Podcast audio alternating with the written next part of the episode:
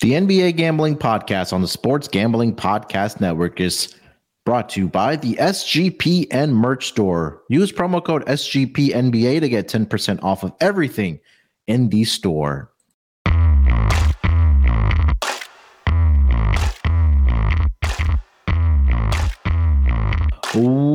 Welcome, everyone, to the NBA Gambling Podcast, part of the Sports Gambling Podcast Network. It is Friday evening, currently 8.04 on the East Coast, here to talk about the four-game schedule on Saturday in the NBA playoffs.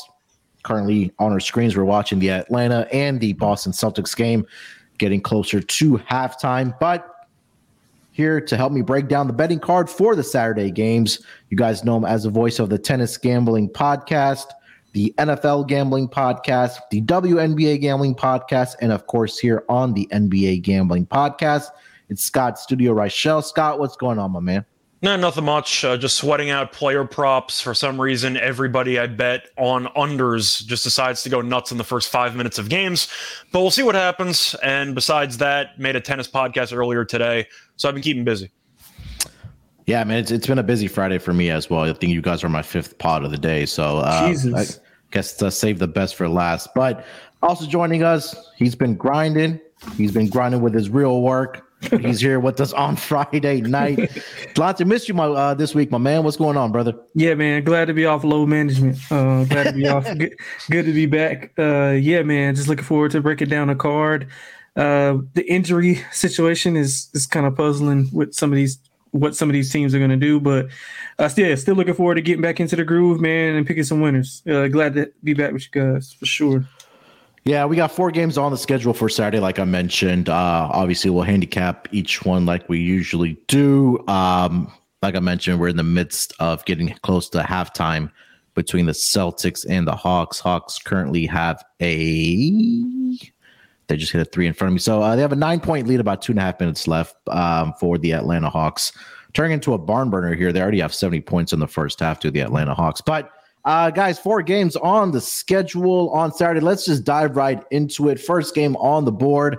It's going to be early start. Uh, it's going to be a one o'clock Eastern start between the Philadelphia 76ers. They are in Brooklyn looking up to wrap up this series uh, and officially make it a sweep of the Brooklyn Nets. Um, I currently see the line is at five and a half for the uh, Philadelphia 76ers here.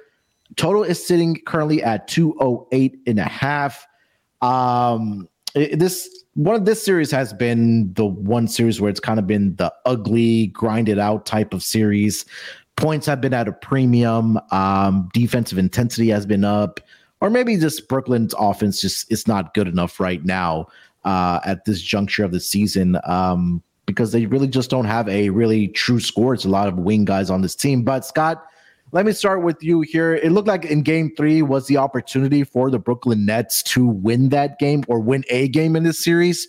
Uh, but they just had a dejected look on their face after that game was over. Um, I think the series over tomorrow. What are your thoughts on the spread here?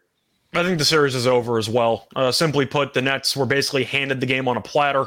Uh, Harden got ejected. I think Embiid should have, but still, the point is, is that they had a great chance to win the game, and then uh, they choked. No other way around it. They scored one point in the final two plus minutes, and they ended up getting outscored. I believe it was eleven to one in that stretch. They were up 5 mm-hmm. with a couple minutes to go, and they choked it.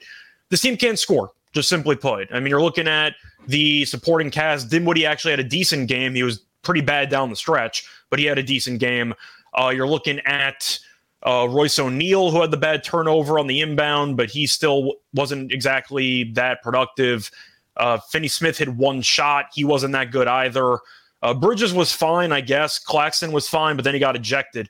Uh, yeah, just the, at the end of the day, the Nets don't have many weapons, and I am a little bit concerned about Embiid's injury. So I'm curious how effective he's going to be, or if he'll be able to move that much. But still, I just don't think the Nets have enough scoring options. Maxey can do whatever he wants. Uh, Harden was doing well before he got ejected. He had 21 points, I believe. But I think at the end of the day, I'm looking at a team that really is just outmatched. So I'm going to go with Philly here. I think they get swept. I think Lante. the Nets get swept. A uh, bit of a little. Oh, sorry, blunt before I get to you. Uh, maybe surprise or no surprise, but Kawhi already uh, ruled out for tomorrow. But we'll get make to that handicap, game. Yeah, make my handicap very, very much different. Yeah, we'll we'll get to that game uh, right after we're done with this one. But uh, Delonte, kind of get your thoughts on Game Three, on what you saw there, and then uh, your uh, thoughts on Game Four here, as Philly is favored by five and a half points. Yeah, I mean, I echo all of what you guys have said. Um, it's just that the I don't get what the Nets are trying to accomplish. Like the doubles is clearly killing them. Like and Vaughn hasn't adjusted. Like you said, I think if they were going to win a game, it was going to be that game three. Uh, they didn't win it. Scott mentioned the you know I guess the poor look on their faces and how they were pretty much in shock that they. Um, I don't know if they were in shock that they didn't cover the game or if they were in shock because they just lost the game outright. So, but either way, I, I think they're just a little bit overmatched here, which I mean, pretty much all of us thought uh, in the beginning. But uh, yeah, I mean, it's it's pretty much over. It just depends on how bad the Sixers want to come out and beat them. Um, Scott mentioned the Embiid injury. I do think that that that he'll be more so limited depending on how the game flow go, goes. So I'll be looking to attack some Paul Reed stuff. But overall, man, I don't think the, the Nets might lay down if the Sixers come out and can withstand that first wave and the first quarter. Nets hitting a couple shots They'll they'll lay down. I think they'll lay down. So I, I like the Sixers laying the five and a half. I asked Chris this on the propcast today. I want to get your thoughts on it as well. Um, what are your thoughts on if should they sit Embiid in this game, or do you just go for the kill and and just sweep the series and not have to worry about playing? Yeah, that's a good because question. he is dealing with all those injuries, right? Yeah, I guess I guess you see how he looks starting off, and then you kind of monitor what's going on and how the game is flowing. And if you get up big, I would kind of like sit him or try to stagger his minutes. Um, maybe not play him as much. I'm not sure his minute count was in the last game. I don't know if you have that in front of you or not. Uh, I can get it. Yeah, so I'm not sure what he played, uh, but I would probably cut that like in the thirds because I mean, technically they don't really need him to be able to withstand some of the things that the Nets do they actually might benefit them a lot more because they'll get out and start running and let Maxey run the show, um, and they'll be you know a little bit more downsized. Yeah, he played 38 in the last game. Yeah, so I would definitely I, he wouldn't play he wouldn't play over 30 for me. Like if I if I was Rivers, I wouldn't play him over 30 because I mean you got to forecast to the next to the next series. So losing him, you know, pretty much the season's done after if you lose Embiid. So it's the, it's kind of that question of rest over rust. Do you kind of want to get him out there so he gets in a little bit more rhythm and not play him as much, or do you want to, like you said, go for the kill? Um, I'm in the camp of seeing how the game flows and starting him out, you know, as regular, and then kind of staggering his minutes, seeing how each of these guys do. So, um, I, I guess that's kind of a cop out answer, but I would probably just play him like 22 to 25 minutes. Scott, any thoughts on that? Uh, for me, I think Philly would potentially win either way. I think they're going to use Embiid just because if they win this game, then they're all for basically a week and change anyway. Mm-hmm. So they might just go for it. But I would limit his minutes. Uh, Embiid, you can make an argument, has been effective as kind of a decoy in a way because of the fact mm-hmm. that you're looking at how Embiid has been doubled every time he has the ball, no matter how far away he is from the basket. Yep. I think it's a really dumb strategy, especially with Embiid being injured, but still they're mm going to keep doing it. Right. So maybe you can tell Embiid to be more of a decoy in this game and go from there. But in reality, I'm not sure if it matters. The Nets, once again, just cannot score the basketball. Yeah, I mean, it's just something like that. If if the Sixers score 102 points like we're not like that's that's all they need to do because the nets have been inept on offense. They got to 101 in, in game one but games two and three was at 84 and, and 97 points for uh for the brooklyn nets? So defensively you got to give the sixers a lot of credit for what they've been able to do. It almost seems like an obvious answer here maybe. Let's get over to the total here. Uh 208 and a half scott. Any chance of this getting over this number there's a chance I'm not going to take the over. I'm going with the under because the Nets, once again, just aren't a good offensive team. Uh, I think that Philly, with Embiid being injured, and even Harden kind of tweaked his ankle a little bit in yeah. the last game before he left.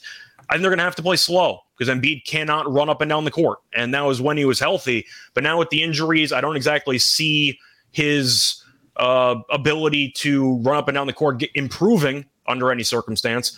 But I do think at the end of the day, you're going to see a slower pace because of the injuries with that Phillies dealing with. I like the under in this game. Delonte, total. Yeah, I'm leaning to the under, but I can kind of see if it can go over depending upon what they do with Embiid. Uh, like Scott said, with him in the lineup, they're not going to want to push the pace. But with him out of the lineup, they probably would be able to, you know, dictate some pace, and that could lead to some, you know, easy buckets for both teams. So I can kind of see uh, a way for the over. Now I'm not going to bet it, but I would much rather play the under, thinking that both teams will have trouble scoring.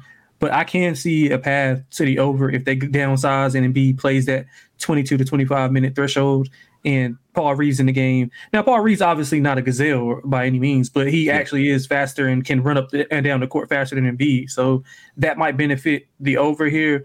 Uh, I'm not going to take the chance because obviously we don't know um, 100% what Doc is going to do uh-huh. with Embiid. So um, for that reason, I'll go to the under. All right, let's get over to some player props in this game. Uh, Delonte, lead us off. What do you like in this game? Uh, I like uh, two two player props actually. So I'm liking um, I'm like a Tobias Harris under 14 and a half points. I think that he's been playing extremely well um, the past three games. I think some of that comes back down, or I think he comes back down to earth. Um, the doubling of Embiid obviously is getting these guys wide, literally wide open looks. So they're pretty much uh, practice shoot, like shooting practice for him. So I think that kind of comes to a halt with Embiid hobbled, and they might not be able to double him as much or might not have to. Um, so for that reason, I like him under uh, 14 and a half points. Um, what's the other one that I had? Um, my bad. Oh, Cam Johnson over 17 and a half points. So he's averaging yep. 21 um, in the series. He's shooting 50% from three. I mean, he is the only one that, I mean, even Bridges at times just looks like he's just like tired and he looks like more because he's doing more defensively, obviously, than Cam Johnson. So I think that Cam is is in for another big night. Um, the Sixers, I, I don't know how motivated they'll be. Now they should be highly motivated to get that rest and close them out, but I like Cam Johnson to be able to get some wide open looks and, and knock down a couple threes. So I like him over um, his point total. Uh, Scott, player props. Well, uh, taking centers under has not worked out, but I feel like I have to lean to Embiid under. I mean, at the end of the day, he's gone under in every game. Uh, you're looking at the back injury now, uh, the flopping on the floor, which the refs weren't exactly falling for uh, in mm-hmm. game three. I just feel like with everything Embiid's dealing with and the fact that the Nets are double teaming him on every touch anyway, even though we think it's a dumb idea. Yeah. I feel like his points prop still going to be based on reputation. Now it's going to be moved down a little bit, but he had what, like 10 points halfway through the fourth quarter? Uh, like yeah, of game yeah. three, like he wasn't even close. I, mm-hmm. I feel like based on how the Nets have defended him, and once again the back being an issue, I have to at least mention him beat unders. Yeah, yeah, I agree with that. I see 27 and a half right now for his points prop. Like, how does that make sense based on how he's played the first three games? Yeah. So everybody go play uh Embiid to score 30 tomorrow since Scott likes Pretty him. much, yeah. uh, I was looking at Tyrese Maxey. Um, I think obviously he's been the beneficiary with these double teams. Uh, and he's also getting the three point shot uh, shot um, looks as well. He's attempted 21 three point shots alone over the last two games. He's knocked down five and six. He's had a total of 40 field goal attempts as well. And again, the game on Thursday, a lot of it has to do with um, James Harden being ejected from that game. But I think that this is going to be an opportunity that if we're, if we're thinking that Embiid's minutes are limited, or if they continue double teaming him, you know, Maxey has to be that one guy that gets over his point total. I currently see that at 20 and a half. Uh, he's put up 25 and 33 in the uh, last two games for the Sixers. His three point prop is at two and a half, but it's a little bit juiced at minus 140. Um, I don't hate that. If you want to buy that up to uh, maybe four makes, uh, you could get some uh, better odds on that. But I think that was the one that I was looking at. agree about Cam Johnson as well. Uh, he's looked like the one consistent player, at least for the um, Nets in this series, as far as uh, points prop goes. Um, anything else for this game, guys? All right. Uh, I, I, don't. I don't think I have much. No. no. Okay. All right. Before we continue the conversation here, let me tell everyone about Underdog Fantasy. We're brought to you by Underdog Fantasy. The NBA and NHL playoffs are here, and what better way to get down on some player prop parlays than over at Underdog Fantasy? Besides daily NHL, NBA, and MLB games, they've already got NFL best ball drafts with a guaranteed half a million dollars in prizes.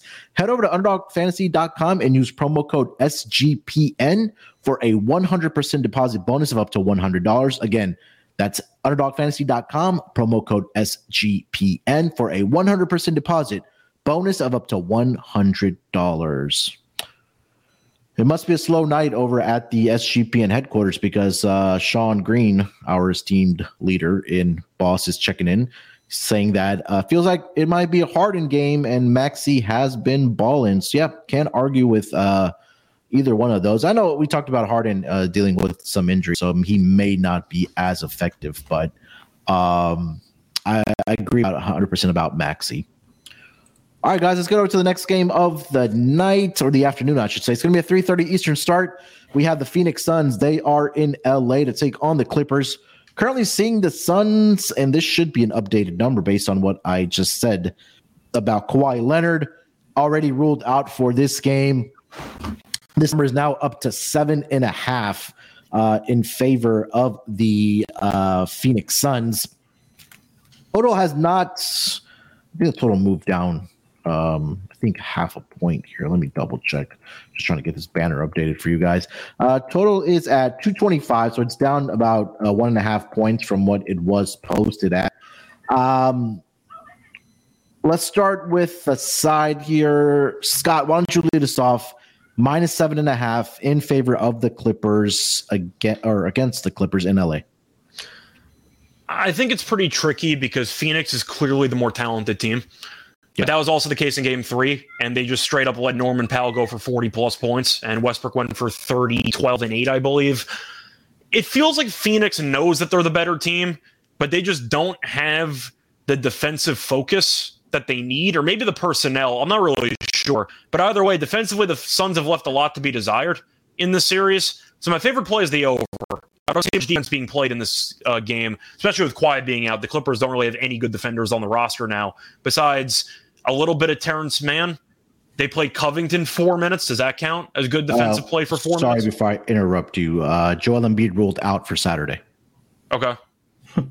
yeah. So we can revisit I, that into the pod. So uh, sorry, go ahead and keep going with this game. Uh, I think for the sake of personnel and everything, I think I have to lean to Phoenix at the end of the day, Booker went for 40 and change, and I still don't think the Clippers can guard him. In fact, I know for a fact they can't guard him. Durant at some point can go for 40 at any time, and nobody would be shocked. Chris Paul hasn't exactly shot the ball well. Ayton, we know, can have some moments here. The Clippers did start to go smaller, which I recommended in the last podcast, and it kind of worked out well for them. But the game was close because Norman Powell and Westbrook combined for 70 plus points. I think Durant yeah. and Booker combining for 70 are is a bit more likely. Hot take. Mm-hmm.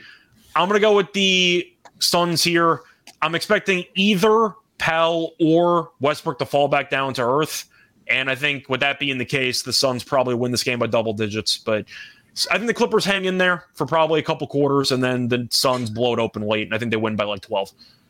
I think when we talk about when it comes down to clutch time, obviously we trust the big three or two and a half, if you want to say, of the uh, Suns more, right? Devin Booker. Kevin Durant, Chris Paul. He's good in clutch, clutch time as well. But yeah, I, I just don't see a scenario where Norman Powell drops another 42 points uh, in this game. Um, and again, what's what's the mentality for this Clippers team? I know it, you know got to be defeated. All, yeah, like you're you don't you didn't have Paul George coming into this series. Now Kawhi Leonard's going to miss back to back games with a knee injury, and it's just kind of kill. I mean, you know, all the guys the guys are going to say all the right stuff, like, "Hey, man, yeah, next man up." You know, we're a team here, whatever the case might be. But when you don't have your two best players, it's it's difficult. And again, the efforts that some of these guys are putting up, like we just talked about, Norman Powell putting up 42 points in a losing effort, it it it, it, I, I think it deflates you a little bit. So. Um that's kind of where I'm at. Uh, but Delonte, spread. Yeah, yeah. Um, I like uh, like Scott said, I like I like the um the Suns long term. Like as far as covering the number, uh, first quarter, first half, I'll be on the Clippers. Uh, it's a quick turnaround. Uh, which is probably likely an advantage for the Clippers. You know, they're a deeper team. They got more bodies throughout. Booker and KD are playing the most minutes per game in the playoffs. CP3 is eight. Um, so they got three guys in the top 10 of minutes played. Obviously, we know their depth issues are a concern. Um, and I just think the Clippers will come out. They'll have you know the I guess the uh, what's it called like the the bump of you know Kawhi being out again. Mm-hmm. It's the same number essentially as the close was in Game Three. So I don't think it's much of a difference. Um, if, like Scott said, I mean, obviously, you know, Booker's going to do him. KD, I don't think has had a like good offensive game. Maybe he's had a decent one, but he hasn't had a like, oh, okay, we had a KD game. Um, if that makes sense. So I think that he's in line to go for you know 35 to 40. And Chris Paul's been struggling. He's passing up open shots. He's not hitting his mid range jumpers. Um, so maybe that comes to fruition a little bit more.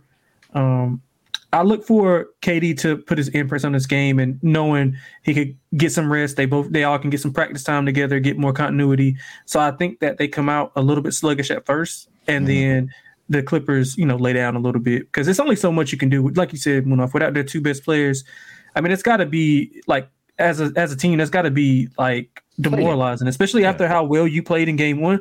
Like that was one of the better games that they played as a team I've seen all year, even without Paul George. So that's got to be somewhat defeating to to know that you're not going to be without both of your leaders and two of the best players in the NBA. So yeah, I think that gets I think that gets to him here. Uh, I'll lay the points with the Suns, but I'll be on the Clippers first quarter, first half for sure it's funny we say we haven't seen like KD statement game, but he's like casually putting like a 28, 25, right, right. 27 in the first right. three games. It's because we're just so used to him, like when he was with Brooklyn and, you know, Kyrie and our Harden weren't there because of injuries and things like that, that we're just so used to him putting up like 35 plus a game. Where now with Phoenix, he doesn't have to do that, right? Like we talked about, like Devin Booker is there. Like Booker had what, 45 last night yeah. um, in 45 minutes. And then, you know, you got contributions from uh, Torrey Craig and some clutch three point shots. So, you know, we might get this Kevin Durant game here in game four for uh, for the Phoenix Suns where he drops, you know, 35, 40 plus like Devin Booker did in game three. Yeah, so that's what I'm thinking. Yeah, I, I'm with you guys. I think this is the Suns like you know, Clippers do their best to keep it close within three and a half quarters. And then eventually, I just think that the uh, Phoenix Suns pull away. Uh, current total is sitting at 225. We've seen a minimum of 225 points in each of the three games so far. Um, game three finished up with 253 points, 232 in game two, and then um, 225 in game one. Scott, thoughts on the total? We continue seeing uh, points in the series, or do you think it slows down? Yeah, my favorite play in the game is the over, or at least Suns team total over. I haven't seen either team really try to stop the other team in this game. And Phoenix knows at the end of the day, they got Booker and KD, once again can combine for 80 at any point. I don't see much defense with, especially Kawhi being out and, and Westbrook being the main guy. They play faster because Westbrook mm-hmm. wants to play fast. I see pace being a factor here. Clippers went a bit smaller, so I do think they're going to go even faster because Zubac might play less. Uh, but I am going to go with the over in this game until I see somebody guard somebody. I'm going to take the over. All right, uh, Delonte, total. Yeah, I'm with you on the over. Uh, Scott actually brought up a, a brilliant point earlier when you said about the the Clippers playing smaller. In the fourth quarter, they were playing basically like Terrence Mann as their five. Yeah, uh, super, I, I, thought it was going to be Batum who played the five on the podcast, but the idea stayed the same. Super, super, super small, and they're able to get out and run, spreading the floor out a lot more. Uh, the Suns, I, I guess that what they were trying to do was basically like wear down the starters, but it just wasn't working because Booker was hitting everything, so it kind of didn't matter. Uh, but the idea was pretty brilliant for them to go that small and create mismatches because they basically have to take Ayton off the floor because he can't guard either Batum or Mann. So kind of kind of a smart plan, and the they were the pace was just up and down. So I agree with the over. Uh, more so the Suns team total over because I don't think the Clippers will be able to stop them once they get geared up. So if you kind of want to go first half under, uh, second half over, that might be correlated also being you know with the quick turnaround the suns being pretty much lethargic coming out uh, that's maybe another place to play it but overall I like the the total going over I did see Cam Payne was uh, questionable officially. Um, I don't know if that makes a difference. And obviously, it helps having another body. Yeah, I think there, it does. Someone to you know have a um, yeah. another ball handler out there, right? Because mm-hmm. um, yeah. Chris Paul hasn't played uh, the minutes obviously that Devin Booker and Kevin Durant have played. He's played 35, 32, and 33. Um, but again, if you get Cam Payne back, I think that's only a boost for this team that has kind of been lacking and been thin on the bench. But player props in this game, Scott, lead us off. Anything that you do like? Overs on either Booker or Durant. I, am trying to think of what adjustment the Clippers are going to make. Are they just going to start double teaming Booker? Like I, I, I, mean, I, don't know. They're screwed either way, but you yeah. can't let the same guy go for 40 basically three straight games. So is this a Durant game? Do they start double teaming Booker or do they just let him go for 40 every time? I don't think you can. I mean, look, if you double him, then Kevin Durant's going to go off for 40. There's no right answer. Like Yeah, they're screwed either way. They clearly don't have the personnel to guard this team. I'm just wondering, do they just blindly let Booker? Because we get talking about the adjustments the Clippers might make. Any adjustment would involve Booker not dropping a 40 piece on your head. Yeah, So I agree. I mean, are we looking at at them double team? I, I have no idea. I, I still am blindly going to go with the over on Booker and Durant though, because Durant's been very good in the series and he hasn't had to force anything. If Durant gets the green light to take like 20 shots in a game, he will go for 40. Yes. Like it's going to happen. He just hasn't had the volume enough because Booker can't miss. All right. Yeah, Booker's points prop right now is at 30 and a half. Kevin Jesus Durant's at Christ, 28, 30 and a 28 and a half. Uh, any other player props, Scott? Um, I mean, if I'm going to keep going with the jokes here, Zubac under, uh, because you know why not? Uh, at the end of the day, everything I just said was they did well when they went smaller, and I think that if you use Zubac, your pick and roll defense on Booker is completely screwed. It's not good either way, but Zubac just doesn't have any lateral quickness, so he doesn't really have the ability to actually, you know, get out there on the perimeter and force Booker into some tough shots. So I am just going to go with Zubac under because we saw it in game two. There's really no reason to play him that many minutes. Not to mention the fact that Plumlee's also on the roster. Yeah, I agree. Uh, Delonte player props. Yeah, I'll continue that uh, that trend for you, Scott, because I like Ayton under 26 and a half points and rebounds combined. Uh, he's under in two of the last three games. Only went over by half a point in the game uh, that he did go over. He had 27 points and rebounds. Uh, the Clippers doing a really good job pushing him out the paint and you know being physical with him with both of those bigs, especially with Zubac. Zubac is basically manhandling him like he's not even there. Yeah. Um, he's failed to score over 14 in the last two games, which I think is pretty much indicative of how well the Clippers front line has been doing against him. So I don't think he has much success here. Like we said, I think it's going to be a KD, Chris Paul type of game, or at least from my perspective. Uh, and I'll translate that into KD over rebounds and assists, 12 and a half. Uh, basically, in the second quarter, like whenever um, the second quarter starts, Chris Paul basically takes a break. And he, so Monty had like the first game he did with, he just left KD um, in the game and Booker and Paul sat. Then the game two, he left uh, Booker in and KD and Chris Paul sat. In game three, he left both KD and Booker in and just let Chris Paul sit. And I think that lineup was a little bit more effective and it allowed uh, Kevin Durant to be more involved, like ball handling duties, while you know also crashing the glass to help out Ayton. So he's averaging 14 in the series. Uh, so I think he should be in line for a near triple double. His triple doubles at 25 to one. I see at DraftKings right now. So I would I would sprinkle a little bit on that, uh, but definitely would play his over 12 and a half uh, points. I mean rebounds and assists.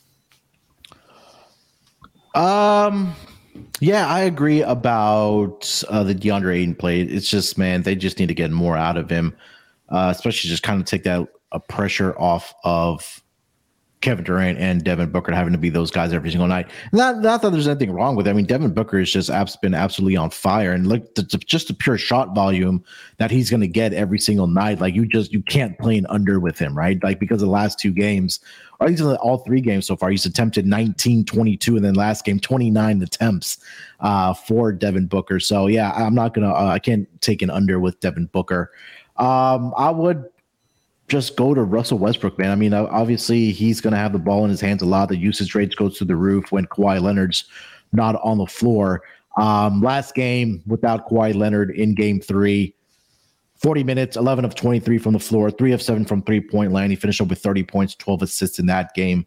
Um, he's also been filling it up from the defensive stats perspective. Uh, three steals, one block in game three. He had two steals, three blocks in uh, game one, and then two blocks in game two. So if we're to look at a blocks prop or a steals and blocks prop for uh, uh, Russell Westbrook, he's been getting it done on the defensive side of the ball as well. Um, anything else for this game, guys? No, I think that's it. I'm, tr- I'm trying to think if there's anything that I actually like. Um, are we going back three? to Chris Paul just unders, whether it involves points, whether it involves assists? Because assists I know he's usually good at, but with Booker's offense, he's mostly in isolation anyway, or he's most of the primary ball handler for pick and rolls. So is Chris Paul Yeah. really benefiting much in those situations? Because I don't know after the last two games why they wouldn't just always put the ball in Booker's hands or Durant's hands and just let him go to work. Yeah, they're putting Chris Paul in the corner, spot up. And so, like, I'll take the under for assists and for points because, mm-hmm. once again, Chris Paul being a spot up shooter tells you at this mm-hmm. stage in his career, they recognize mutually that it's better if Booker just has the ball in his hands by default. Yep, I agree. I mean, he got up 18 shots in game three. Obviously, like you guys mentioned, that's because they're probably just putting him in the corner and, and uh, just letting him shoot. Um, his points prop is 20, or not 20, uh, 13 and a half. I think the books have probably adjusted a little bit there. Yeah, it's coming down every every game. It's coming down. It yeah. was like 17 and a half, 15 yeah. and a half, and now 13 and a half. Yeah. Torrey Craig threes, I don't hate. It is at one and a half at uh, minus 130. He's uh, hit two or more in all three games so far in this series. The volume is not quite there, but he's been efficient at least uh, hitting them. He's really getting those open looks as well. So uh, I don't hate that. Quickly, before we move on, I want to see what Russell Westbrook's defensive props are for this game. Uh, let's see, steals and blocks. Westbrook is it's off the board right now because of the uh, sorry the Kawhi Leonard news. So mm-hmm. um, maybe we can chime back in uh, once they do repost the player props because of the news. All right, guys. Uh, before we get to the night games, let me tell everyone about the SGPN merch store. From now till the end of the uh, month of April, in honor of the NBA playoffs, you get 10% off of anything in the SGPN merch store when you use promo code SGPNBA. So head over to store.sportsgamblingpodcast.com and use promo code SGPNBA to get 10% off of everything in the merch store grab your NBA Gambling Podcast uh, gear. They have some great uh, coffee mugs for a coffee drinker, uh, hoodies, t-shirts. I know they on uh, Monday they dropped the uh, tribute T-shirt to Mike Leach. So he's he was a great friend of the show. Uh, so a little nice commemoration to Mike Leach. So make sure to get yourself one, and also get ten percent off when you use SGP NBA. All right, gentlemen, let's get over to the third game on the schedule in uh sorry for tomorrow on Saturday. It's going to be the Milwaukee Bucks. They are in South Beach to take on the Miami Heat. This series is now one to one. Saw the game two victory by the Milwaukee Bucks. I do see Giannis is officially questionable for this game, uh, for game three. We'll see if he plays or not. Uh, but currently, right now, uh, currently seeing the line at five and a half with a total set at uh, 220, 220 and a half. Uh, Delonte, lead us off, my man. Bucks minus five and a half.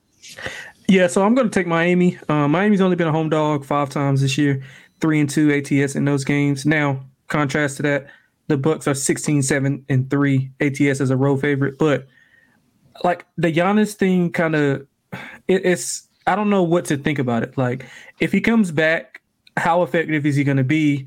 And if he's out, this number probably will close like closer to like two and a half, three Milwaukee. Now, obviously, Miami wasn't going to shoot as good in game two as they did game one, and Milwaukee's definitely not going to shoot as good as they did in game two and game three, especially on the road. So I think balance comes into fruition here. Um, I don't like Miami's rotation without Herro, so they're searching for that third score. Uh, so they're kind of having to collect, like, get a collective uh, effort from two or three guys to feel what Tyler Herro can do. But off the dribble and creating their own shots, they don't have just a lot of guys to be able to do that. Um, so they're going to be relying a lot on Jimmy Butler. I, I just don't know how effective Giannis is going to be. If he was a full go, I would be on Milwaukee. But even when he came back, like he didn't look good at all. Now he has had what like four or five days to get right, but I think Spo's going to have something draw, uh, drawn up for uh, Milwaukee. Definitely won't hit as many threes, so I like Miami to keep a slow pace, grind out type of game, and uh, they'll keep it close. I think they'll keep it close and maybe come out with a with a uh, outright win.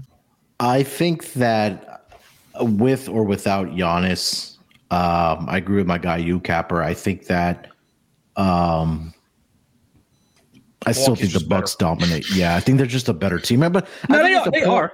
They are. Yeah, th- but that's also the point that you made there, Delonte, is that for the for the Miami Heat, that they're looking for that third scorer, right? Like, who's going to be that guy? Like Bam has been, he's been okay this series. Jimmy Butler has really been having to carry this team on its back.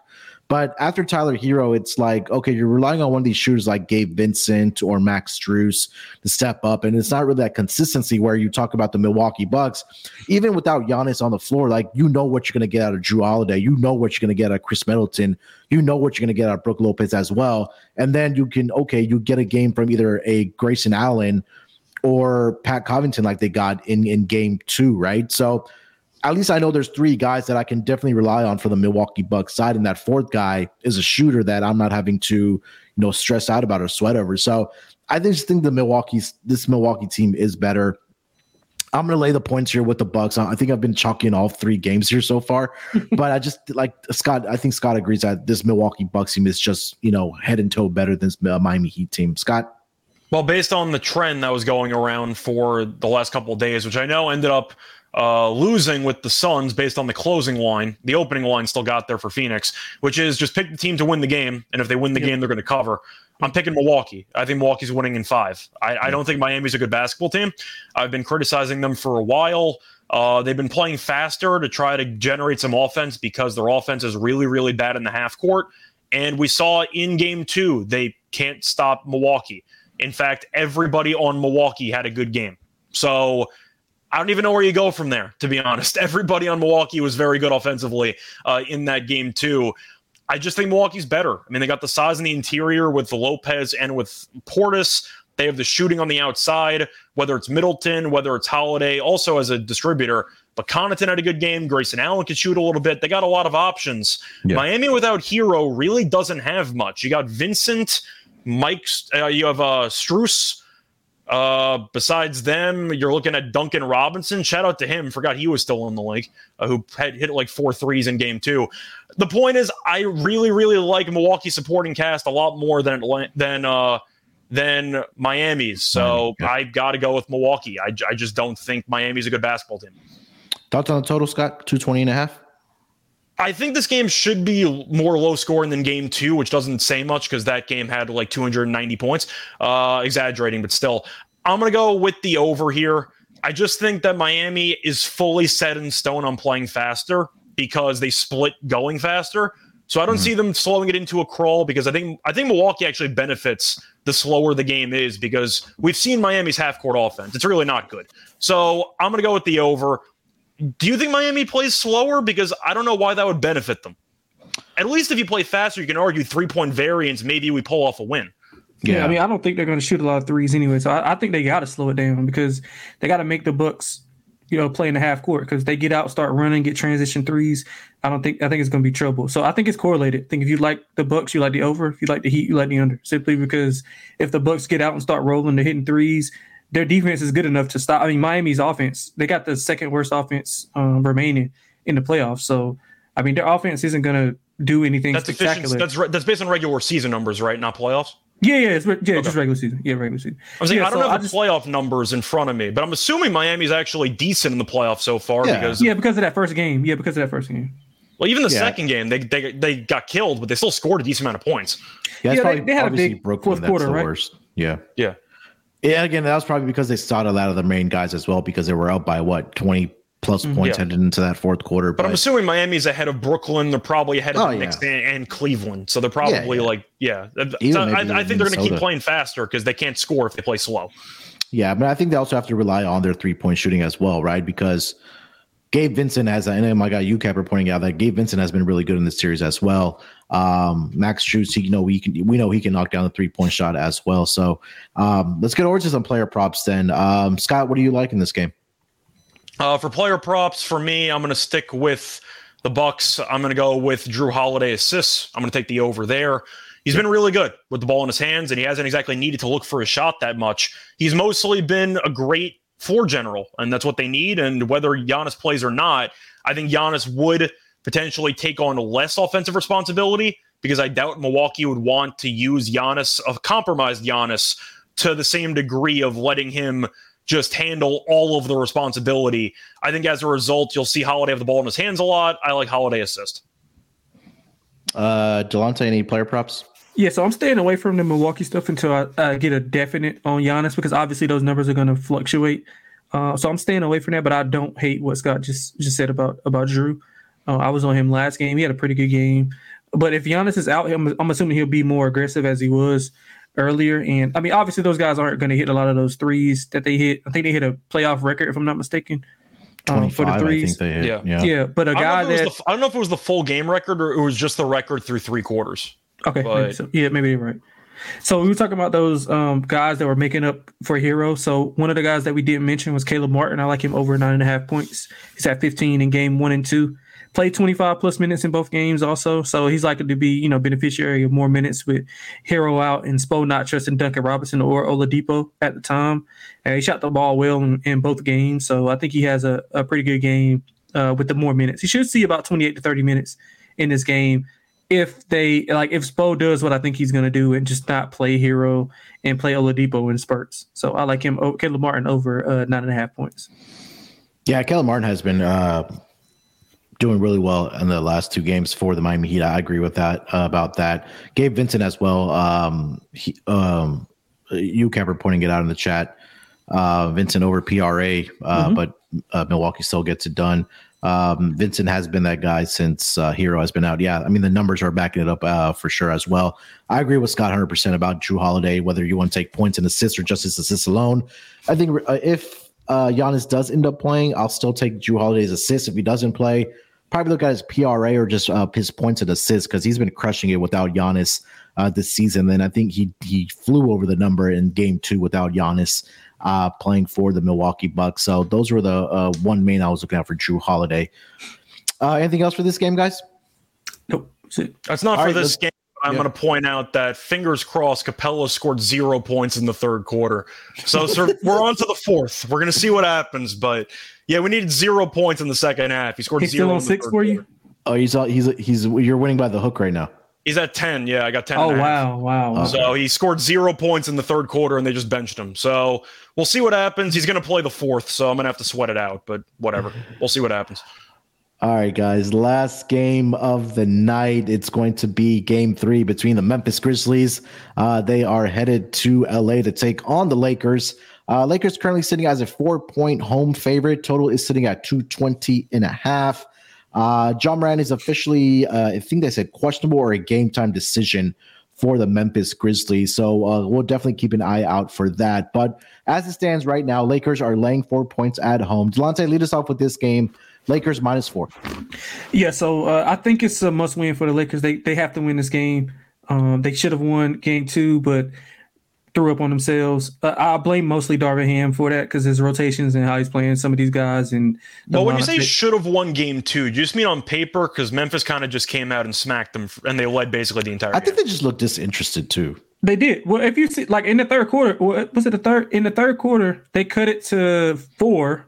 And, they had it down to like four or five. Yeah, and, and then LeBron like was uh, about to have an asthma attack, and so he had to get called off, and so he leaves the game and I think Bane hits a three, Kennard hits a three, timeout.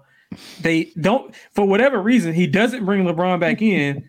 And then Tillman grabs like two rebounds, scores. Wait, so let me get so this straight. You're saying that you're saying they pulled LeBron because in. of an asthma attack, and you're complaining they didn't pull LeBron back in the game. Like I'm really confused right now. Man, what? Listen, Listen, he had to get in his he had to get his inhaler. Come on, man. Man, you got to get two pumps and get back on the floor. You got to win this game. they they could have been up 2-0, man. They could have been up 2-0. If, but, if Delonte I mean, ever becomes a coach, I would not want to play for Delonte. He's gonna be a Nick Nurse. Your ass needs to be out there for 48 minutes. hey, Tom Thibodeau, man. Tom Thibodeau. But yeah, record, man, I, we're, assuming that Ja's not going to play in this game, right? Well, I'm assuming I that he so. is. I don't think you think he, he is. I, oh, you think well, he is? I was listening to I was listening to Chris Vernon who covers the Grizzlies and he was basically yeah. saying that um like he thinks he's going to play it's a pain tolerance thing so I don't think it can be further damaged.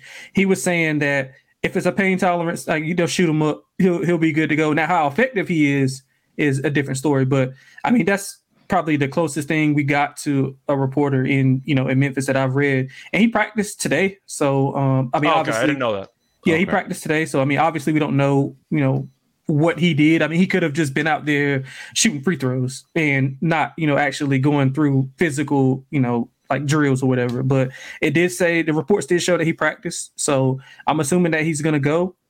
I don't think he, I don't know how effective he'll be, but I think this is a home run spot for the Lakers. They got to be more aggressive with LeBron. I think he's got to stop trying to take a back seat. Uh, we saw late in the fourth quarter of the first game, he was letting Austin Reaves and um, and Rui do their thing, rightfully so. Those guys were were, were hot. And in game two, I think he kind of fell back into that more laid back, nonchalant attitude, sh- shooting a lot of threes. Half of his attempts have came from three for the most part, so he hasn't been aggressive. Mm-hmm. Uh, and of course, the Dillon Brooks comments they they don't, which is kind of ironic because he statistically had a better game in game two than game one. Right. Yeah. Right. Right. But yeah, man. Uh, all things all things considered, I think it's a perfect spot for the Lakers. Now, usually the Lakers don't show up in perfect spots as they did as they didn't do uh, in game two. But I think back home, D'Lo will play better. Uh, some of those other guys will play better at home. Now, Rui, a lot of faith in D'Lo over there. I, I do, look, listen. I like D'Lo in this game. I'll get to that later, but I, I like him in this game. But I'm just concerned about Darvin Ham with, with his rotations because I, I just don't understand what he's doing Malik Beasley should be playing way more minutes. I mean, it's, it's he, one way to put it. He he's a bad coach. I mean, that's just the simple way of. Putting it. I mean, small it. sample size. He's not I, a good coach. I mean, yeah, I mean, so I, I, gotta I gotta see a little bit more. But right right now, like I don't like what he's doing with the rotation. Like I like the the lineup of LeBron, Rui, and AD at the three, four, and five because they can switch everything.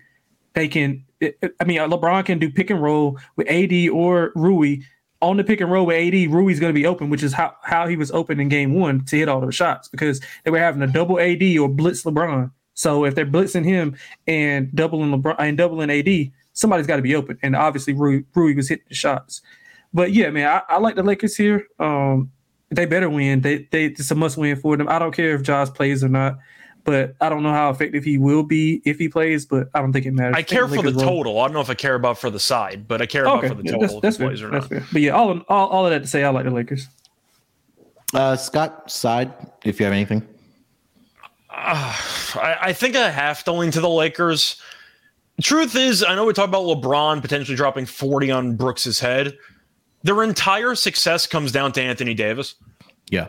He got punked by Xavier Tillman. Mm-hmm. Like, can we, can we point that out? Like, Tillman just dropped 20 and 13 or 22 and 13 on his head, and AD looked completely disinterested the entire game.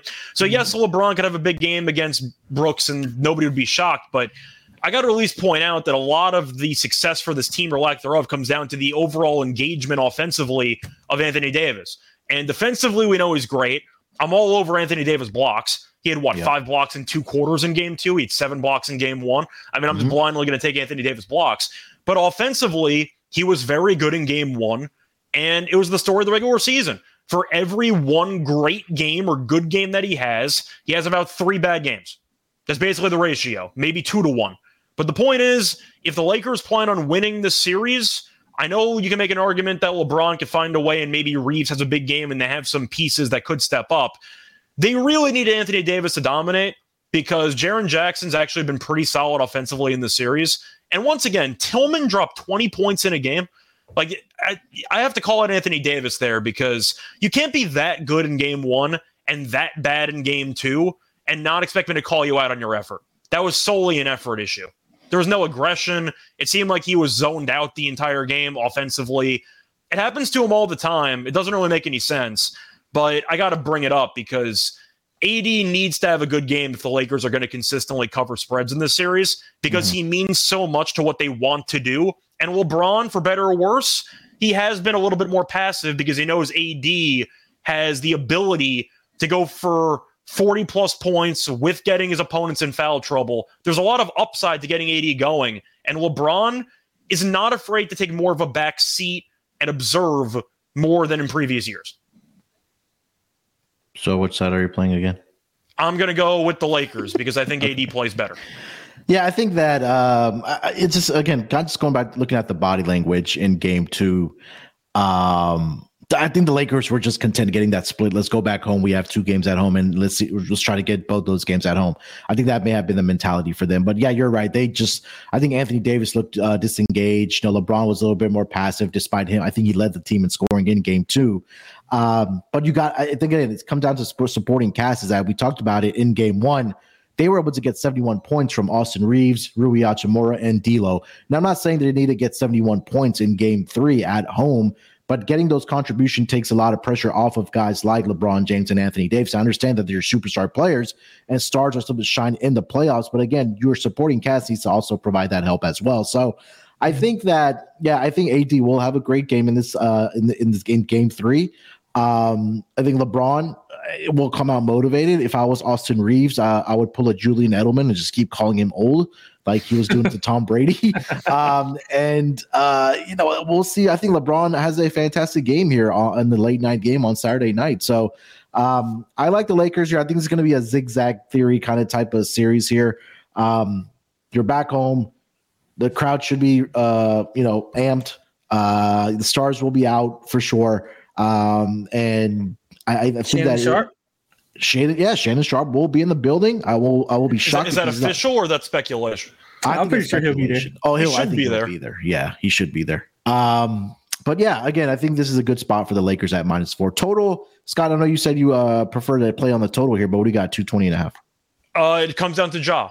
If Ja plays him on the over, if Ja doesn't play him on the under, because Okay. Memphis has to play a lot uglier with Ja out of the lineup, but defensively they're really good. The problem is with Ja is that, and it's why some people, maybe myself included, think they might be better off without Ja in certain sp- Oh, wait a minute. situations. Wait a minute. What's going on here? What the hell is going on? Better without him? Uh, I I think the record speaks for itself. I'll put it that way. I, I, I, I, mean, think I'll put it this tough- way: It's a for a superstar player, Memphis has a lot more success without him than other teams do when their superstars out.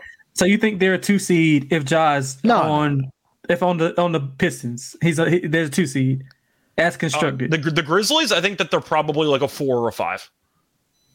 Once again, it I think without Ja is a great regular season player, but in the playoffs, his defense gets exposed all the time, which is why I have to point out Ja being out is why I like the under because defensively, I think they'll Yeah. look really good. The pace is going to be hideous, but if Ja plays, they're going to try to play faster, and Ja can't really guard anybody. So I like Reaves props if Ja's going to play. I mean, that was the story of game one. LeBron stood in the corner for the entire fourth quarter, and Reaves and AD picked and rolled the team to death. Like I, I, I, I'm not saying that Ja's like an overrated player, but I'm at least pointing out that defensively he leaves a lot to be desired, and in playoff basketball, you kind of need your players, especially superstars, to buy in on both ends. Yep, I agree. I don't, I don't think he buys in on both ends. It's not Trae Young bad, but it's not good. Yeah, Yeah, I I mean, I, I can, I, I agree. Um, and I Is think, that, I, a, I is, that, do you, is that a hot take, uh, Lante? Do you agree with that or no? well, the, no, no, no, no. I mean, I'm I'm not dis- I'm not disagreeing with with his defensive like prowess or anything because I don't think he is. I just don't think he tries that much. He gambles a lot simply because you got Jaren Jackson Jr. on the back. That's the end, point, it's though. like- he's he's not. It's a playoff series. Like you have to try on defense. Like I I, I don't understand. It's like yeah, he could be. A, it's like what they hear about Anthony Edwards. He's a very good defensive player when he tries. That that's great. You're in, you're in a playoff Yeah. series. Can, can you try Yeah, to play yeah, I defense? Like, well, what does that even mean? I think Edwards is a good defensive player, but why would you not try to be good at defense all the time in must-win games? Like, I'm I, I don't understand it. Ja's a bad defensive player. It is what it is. Yeah, that's true. uh, let's get over to some player props, guys. Uh, Delonte, lead us off. Any player props you like in this game? Yeah, I mean, we talked about D'Lo earlier, so I, I think two props are correlated. I think him over 15 and a half points and Austin Reaves over four and a half assists. So what I'm hoping Ham does is he takes he sees how bad he sees how bad D'Lo has been on the ball, and he takes him off the ball and turns him into more of a combo guard, which is technically what he is. He's not a point guard. He just can pass a little bit better than an actual combo guard. But so hang, hang on a second. You're expecting Darvin Ham to make an actual adjustment? Hang on a second. What? After Yeah. you just shitted After on all him you about roasted him for? listen, listen, I mean, but this this is ob- this is obvious. Like if I mean, It's obvious to us. Yeah, I thought the he- Clippers should have been playing smaller, and it took Ty Lue three games. that's true. That's true. Maybe I got too much. There's something in, in the LA water. That's just what it is. maybe, maybe I got, but I'm- my my thing is what I'm thinking is is that LeBron is a little bit more aggressive, and with LeBron being a little bit more aggressive, the ball will be out of D'Lo's hands and more so in Austin Reaves' hands, which where he's where he's better at in the pick and roll. Him and AD's pick and roll is I think among like the top ten and points per, per points per pick and roll uh in this postseason. So I think that D'Lo has a good shooting night, and Yeah. they take him they take him off the ball. So I like Austin Reaves over four and a half assists. It's at plus money. You can get like 120, 130 if you shop around. Uh, and D'Lo over 15 and a half points. Uh, Scott, player props. Anthony Davis blocks. Yeah. Just, just give it. To me. Like, Yeah. Just give it to me. It, it doesn't matter. Uh, just give me the over on blocks. Do I think Tillman has a really bad game because AD takes it personally that he got punked by Xavier Tillman. I, I got to see what his props are going to be for Tillman, but I'm keeping an eye on him. Maybe a sneaky double double play. I know how sneaky it is because he just had one, but I'm thinking about it. What else do I like? I mean, if if Ja's out, give me the Tyus Jones assists. That's just a given. Yeah. 100%. If Ja's out, a lot of the props for Memphis though are up in the air because I really need to see who's playing their starting point guard. So Yeah. I got to wait and see. Like Kennard threes, I don't mind. He got a decent amount of run last game. Bane has really not shot the ball well, uh, but the volume is there, so you can make an argument for him. But I like LeBron points. I'm hoping that he has one of those games where he just shuts up Dillon Brooks, and Dillon Brooks is going to be calling to guard him, even though LeBron's numbers against Brooks as the pr- as the primary defender are phenomenal. LeBron's cooked him on a regular basis. So I like LeBron props as well. I'm hoping Anthony Davis shows up offensively, but I just can't fully trust him. So I think my main props are going to be Anthony Davis blocks. I like Reaves assists if Ja plays, and if Ja doesn't play, I'll take Tyus Jones assists and Kennard threes. I'm tempted by.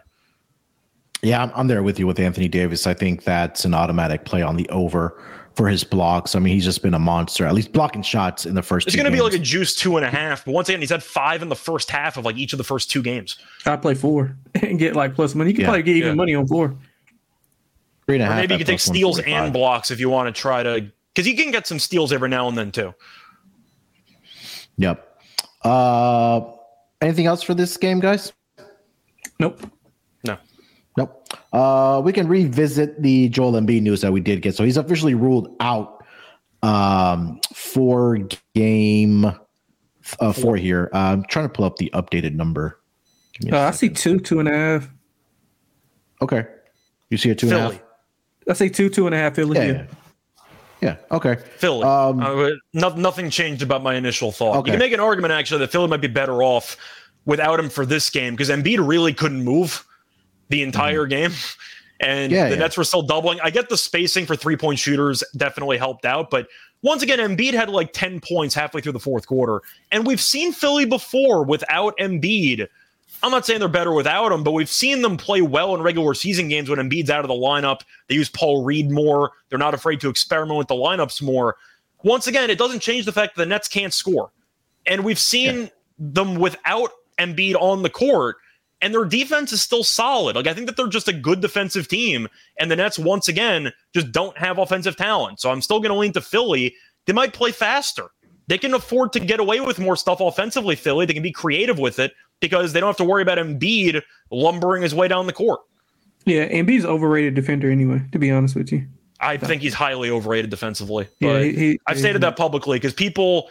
I mean, I think he's I think he's better than Jokic defensively, but Embiid will Yeah, be so kind though. of guy who'll have one huge block. Like for example, the game in Game Three, he had a massive block at the end of the game. He also gave up roughly 18 points to Nic Claxton, but you know that that's a separate Yeah. story that Yeah, nobody's I, talking about. yeah, So I don't get why. My, my thing with, was with the Nets was why don't they put him in more pick and rolls? Like I would try to go small and put him in so many pick and rolls that he has to he has to defend, like on the perimeter. Like I would just put him in so many pick and rolls that make his head spin, which is why they usually don't match up well with the Celtics, is because the Celtics put him in. They'll take Robert Williams off the floor And they space him they'll out. Play, they'll play small ball and they'll space him out and they'll play him off the floor. He'll he'll have to defend somebody. and Like, they're going to make him run. exactly. Like Embiid can't move. You should make him run, but now they can't even do that. So I still like Philly. Can anyone on on this team guard Maxey? No. Could anyone guard Harden for three and a half quarters yesterday? No. Like they can't rebound. PJ think Tucker's this- been killing them on the boards the entire series. They can't I rebound. Yeah, that's I- I've I'm, been I was going to killing him with mention that, that. Like you, I'm wait. I don't see Paul Reed numbers posted yet. I think this this might be the game we see the double double for him. He'll he'll more than likely get the start. Uh, PJ Tucker rebounds are at five and a half. I want to see what he's. I mean, he's been killing it on the killing uh, killing on the r- offensive rebounding perspective. Uh, let me. The story of the game for the Nets. They got a couple of Yep. stops in a couple minutes. They just couldn't get a rebound. Yeah, he's at seven or more in all three games. That number's at five and a half right now. Uh, seven, eight, and eight for uh, PJ Tucker. Um, all right, guys. Anything else for Sixers uh, Nets? Yeah, I might look at the over in the game. I think I'm now leaning to the over out. now. Yeah. Yeah, Yeah, it's still like yeah. 208, 208 and a half. That number hasn't moved. Philly has to play faster now, Yeah, right? Yeah. to. I think this might Yeah. be a Maxey 30, like 30, 35 point game. Yeah. I think um I think Harden. I think Sean brought it up earlier in the chat. I think Harden triple double might be worth something too. Yeah, I mean, I don't know if he, if he cares How's he doing rebound wise in this series? I haven't really kept tabs on that. Uh, let me see. As far as I know, I don't think he's done much rebounding the basketball. Uh, no, he's only had four, five, and five. The assists haven't really been That's what I there thought, either for okay. him. Yeah, Yeah. I'll, I'll take a little sprinkle some some uh some beer money on it. All right, guys, let's close it out strong here. Let's get over to our lock and dog for the Saturday games. Uh, Delonte, why don't you lead us off, my man? Lock and dog. Yeah, the lock. I'm going, I'm going with the Lakers. We literally just talked about it. Going with them laying the four. Uh, obviously, I I would actually split it up and do the trifecta: first quarter, first half, full game. Uh, no matter if Ja's in or not, uh, I think the Lakers should be able to control the pace, control um, Jaren Jackson a little bit more at home, but get him in foul trouble. He he's had foul trouble in every game he's played against the Lakers. So if they get him in foul trouble, AD should be able to dominate even more. Don't expect Spencer Tillman, I mean not Spencer, Xavier Tillman to uh, play that big of a game either. So I like the Lakers uh, laying the four. Um, as for the dog, I'm gonna go with Miami. Uh, it's pr- pretty much contrarian, uh, but I like Miami. I think they're gonna. I think they're gonna keep it close at home. I don't think the Bucks will shoot that well. Now, obviously, I don't think Miami will shoot that well either. But I think Spo will have something drew, uh, drew up for uh, for the Bucks, and with a shorthanded or hobbled Giannis. So All right, uh, Scott, what do you got? Lock and dog. So for my lock, I'm going to go with Philly. Um, nothing's really changed. In fact, I might even like Philly more in this spot because Embiid, if he was compromised, I think he would have been more of a liability than anything. But now they're going to play faster. The Nets can't rebound. Paul Reed has killed this team also regularly, and PJ Tucker has been great on the boards. They can't guard Maxey. They can't score. I like Philly minus two and a half. I think they. Uh, I think they don't play with their meat. I think that uh, Philly wins the uh, the game. I don't know if you saw that quote. Yeah, I saw. Yes. Yeah, okay, cool. So I, am gonna go Philly minus two I didn't half. see it. See. Uh, for your dog. Uh, my dog, I'm gonna go with Jrue Holiday, 10 plus assists. Uh, just quickly pulling up what the odds are on that, but I do like it a lot. I think at the end of the day, when you're gonna try to whether Giannis plays or not, Holiday's been so good with the ball in his hands with his decision making in the series so far that I think I just have to take it blindly because once again, he's been so good. I don't have odds on it though.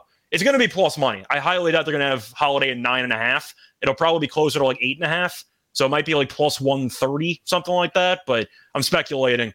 Give me Holiday over for assists. I just love the way that he's played in the series so far. And in the first two games, he's had 11 assists, 16 assists. Even the regular season games, he's had 10 plus assists in four straight. So give me Holiday 10 plus assists. All right. Um. All right. For my lock, um, I am gonna go with. I'm gonna go with the Phoenix, first quarter. Sorry. Phoenix Suns team total over. Uh, okay. I, in hindsight, I could have gone for like a Booker 40 piece or a Durant 40 piece, but yeah, that's fine. Um, I don't see a number on that, but just doing the math, it's 112. Should be around 116, Yeah.